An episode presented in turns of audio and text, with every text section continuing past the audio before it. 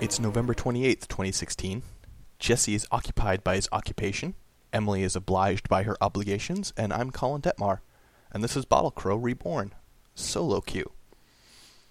I'm super excited for the next episode we record once my co hosts are available again, but tonight it's just me, and we're going to do things a little differently.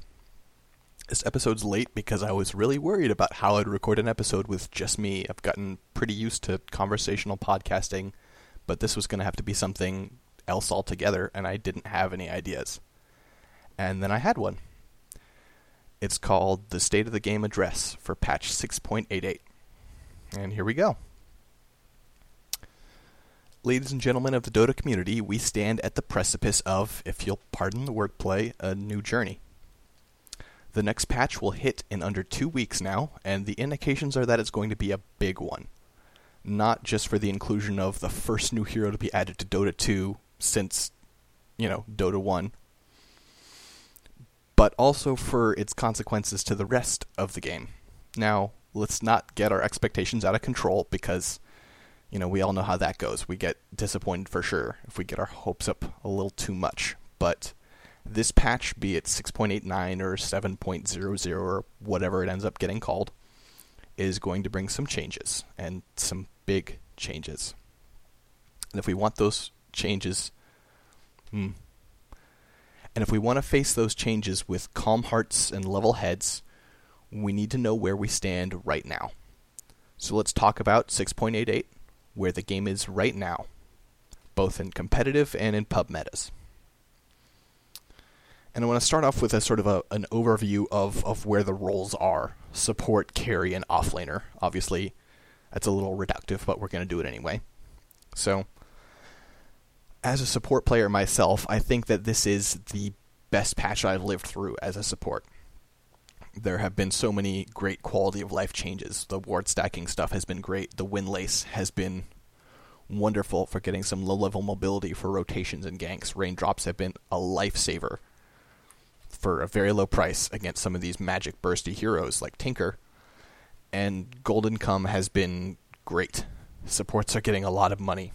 And obviously not we're not drowning in it, but it's just so much easier to do your job and to get items other than just the bare minimum like TP and brown boots. And I feel like it's really made the game overall better because supports with items make the game more interesting. Now, if you're a carry, I think it's been a good patch for carries. I don't think it's been as good for carries as it's been for supports. Because I think there have been a few sore spots. I think intelligence carries are not doing super great, which we'll talk about later. I think certain items are, are proving a little too dominant for carries. Again, something we'll talk about. And certain strategies are, are, are proving a little too. Hmm. They overshadow the game in a way that's that's problematic and I feel like offlaners have had it the hardest. They uh, it's it's still been an okay patch for them too, but uh, the, our our idea of what a good offlaner is these days has left a lot of classical offlaners out in the cold because a lot of offlaners that we're used to, offlaners like a Clockwork, for instance, are not able to farm, are not able to push very well, and we need offlaners these days who are able to farm and push and get a lot out of the lane and really capitalize on farm. It's not enough to just be an initiator anymore, it seems like. Obviously you can do it, but the meta is, is sort of leaning away from that. And the the uh, the offlaners who can't almost semi carry are just not very popular these days. It's uh it's also a problem because they're starting to need to resort to the jungle just to get their job done because it's not enough to just survive your lane these days, not enough to just get your levels. You need some farm too because of the, the carryification of offlaners. And that brings us to items because the first item I want to talk about is the Iron Talon. The Iron Talon is getting out of control. Its effect on jungling has been insane, and I'm not saying it's necessarily a bad thing. I think it's really awesome how it has made low level jungling so much more viable for so many heroes. Lots of heroes you would never consider to be junglers are now able to jungle as a backup or even as as a primary method now. A Venomancer jungle is a thing that you can do now and do well and make actually really ridiculous farm if you don't get interrupted. The thing is, though, it's a little too effective. It's to the point where offlaners are sometimes encouraged to abandon their lanes just to jungle, not to give it up to a support, to leave it empty and go to the jungle. And that's that's not healthy.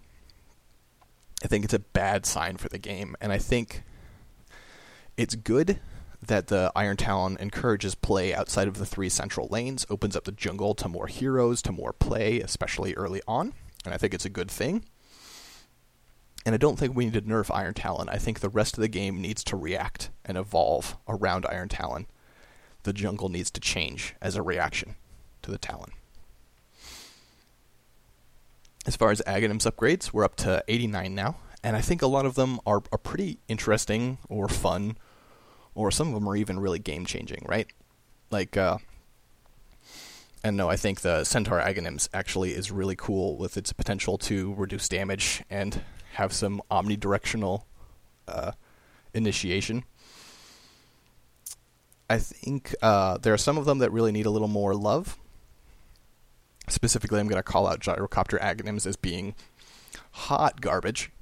And I think uh, Winter Wyverns is a cool idea, but it costs way too much mana and it could use a little love. But overall, I think what we've been doing with uh, upgrades has been a really good trend we're uh, we're getting new Aghanims at a pretty good rate, and when Aghanims upgrades end up sucking, IceFrog goes back and gets new ones. So I don't really have much to complain about on that front. I think uh, Rod of Atos is is pretty underpowered and underpicked. Um, IceFrog, like this has been the case for a while now, in my opinion, and IceFrog has has not given the item any love, and I think was expecting the community to sort of come back around to it and that hasn't happened. And I think it needs a little buff to get back in, in our good graces. Um, on the other hand, I think the changes made to the build to Abyssal Blade, making it uh, Vanguard instead of a Sacred Relic, making it more uh, defensive in that way, and more of a niche pick instead of a, a, universal pickup for carries, has been really good for the game, and I really, uh, I really applaud that move. The one item that uh, hmm, maybe has been worse for the game than the Iron Talon has been. I mean, Manta Style's been in the game for a while, right? Manta Style's not new. But what Manta Style has become is new and really troubling. Um, people are picking it up just for the dispel in some cases, which is really upsetting.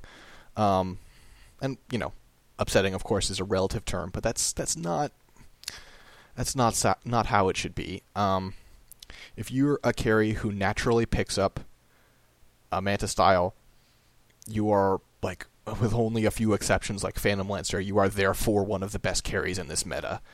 It's such a dominant item, and it needs a nerf to bring it back in line. And it's not so powerful that it's breaking the game, right? It's just sort of warping the game because of what a universal pick it up it is. How however present it is, is sort of changing the face of the game. And that sort of brings us to our section on strategies because illusion strategies have become a real, real problem. Um, I would say that one of the basic tenets of competitive game design is that strategies should have pros and cons, strengths and weaknesses, right?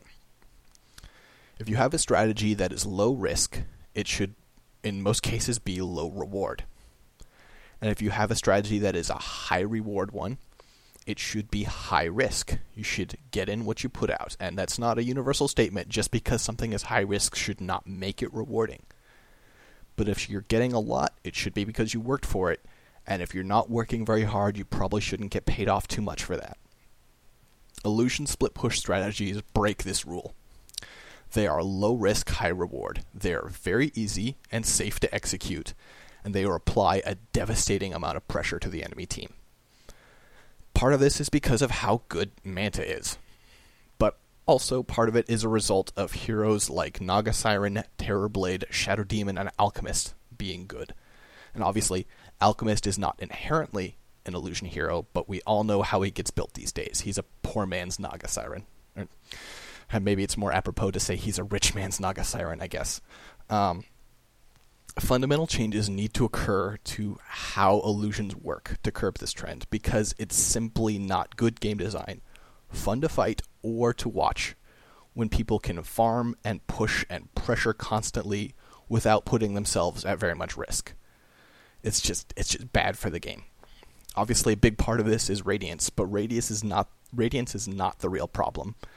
And I think if you if you need hard proof of that, I think Terrorblade is the best proof because he very rarely gets a Radiance, and his split push with illusions is out of control. it bums me out to think about because illusion strats are just so frustratingly good and uninteresting, and they can choke out a game. Um, neutral denying is getting a little bit out of control in the in the pro meta. It's not like it's not a huge deal, but if we're addressing things, let's address it. You should not be suiciding to neutrals just because you want to get a free TP back to base. That should probably not be rewarded. That's a little too that's a little much. There should be some downsides for that. Neutral denying as far as like denying enemies a kill is a proud tradition and really great but like intentional suiciding when you're not at danger, I think is something that we should probably get rid of. And for all that complaining, I think the other parts of the meta strategy is really fantastic right now. I think the trend towards early roaming and aggression is really great for both players and for watchers, and I think it makes the game more dynamic and more fun.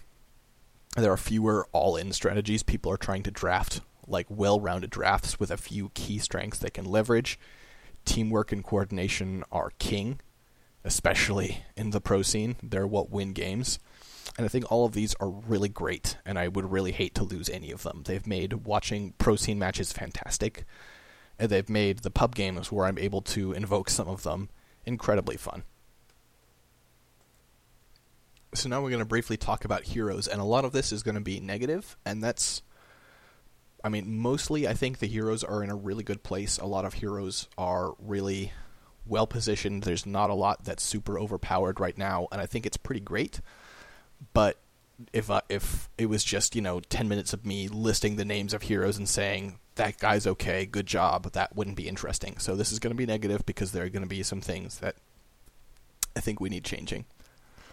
And first off, I got to mention Jakiro. Um, he's he's desperately in need of some love. His spells are solid, though they could maybe use some slight buffs, but he is destroyed by his turn speed and his cast times. It means he can't leverage his spells because he can't get in position to use them in time.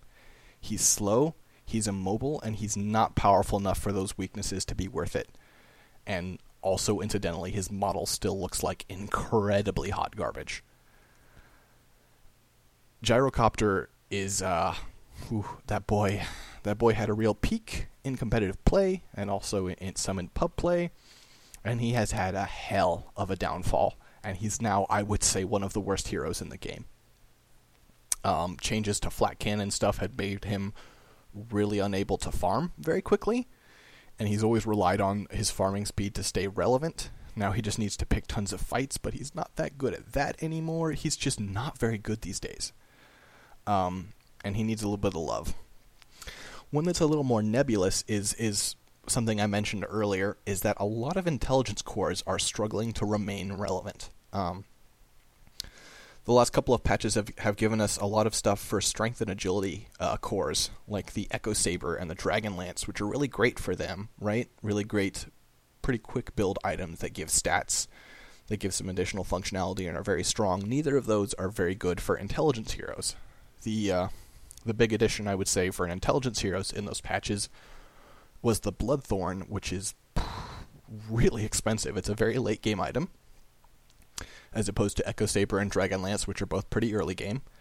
And also, it's not like it's certainly not bad. It's certainly a good item, but it's not like a crazy good item. Like where Dragonlance is a crazy good item, and on the people Echo Saber is good on, it's a crazy good item intelligence cores haven't really had their their version of that. And there's beyond that, there's really no universal problem among intelligence cores that I can spot. Like some like Wind Ranger, a personal favorite of mine, just takes too long to get going in this meta where you need to be relevant at just about every stage of the game. And then there are others like Lina, who up front has some relevance with her magic burst and Laguna Blade and such, but after like the 20 minute mark, she just falls off so hard. And there then there's you know heroes like Visage, who's basically never relevant because he's just so badly off. Um, the only intelligence core I can think of who is doing well is Outworld Devourer, and even he's he's not like he's not overpowered. He's he's in the conversation. He's doing okay, but he's kind of borderline. Um, and seeing as it's so many intelligence cores that are having trouble, makes me think that there's maybe some some bigger problem below the surface that I just can't see.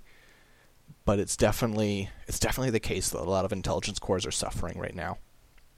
Um, an intelligence hero who I would not call a core, but is suffering is Techies. Techies is a goddamn joke right now. And uh, I'm not here to say you need to buff Techies because I don't think that would solve anything. I think you need to rework Techies.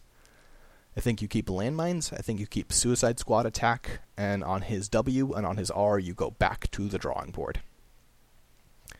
I think actually the uh, the nerfs on him were pretty aggressive, and they needed to be because the design was a fucking mess. Um, on paper, it looked great.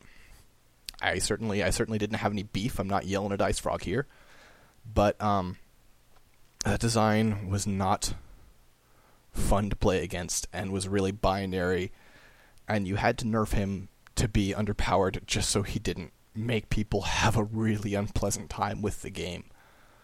Um, he's a really unique and, and hard design challenge, and I I don't think any of us saw coming what a mess he would be.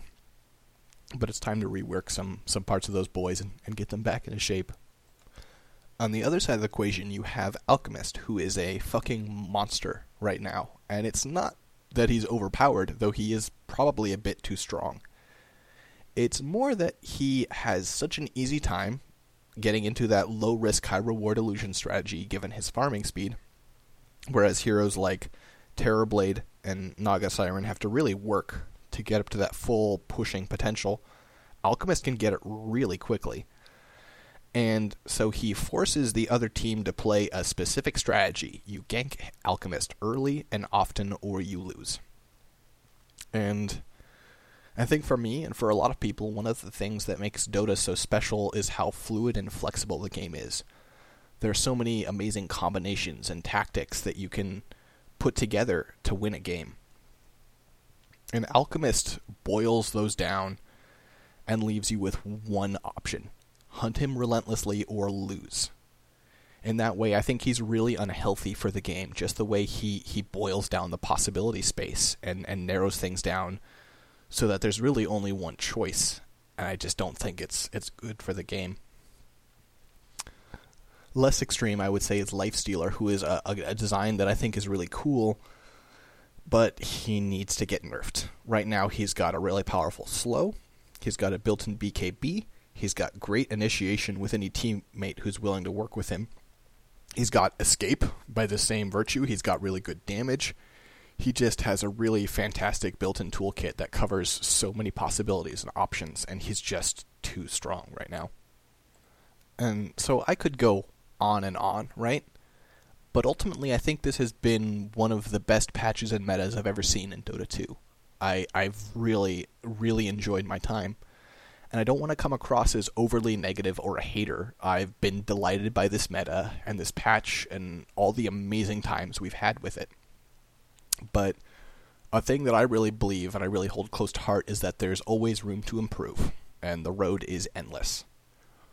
We've gotten a chance to rest with this meta for a good long time. We've had a few minor patches that tweaked things, but basically the meta has stayed the same for quite a while.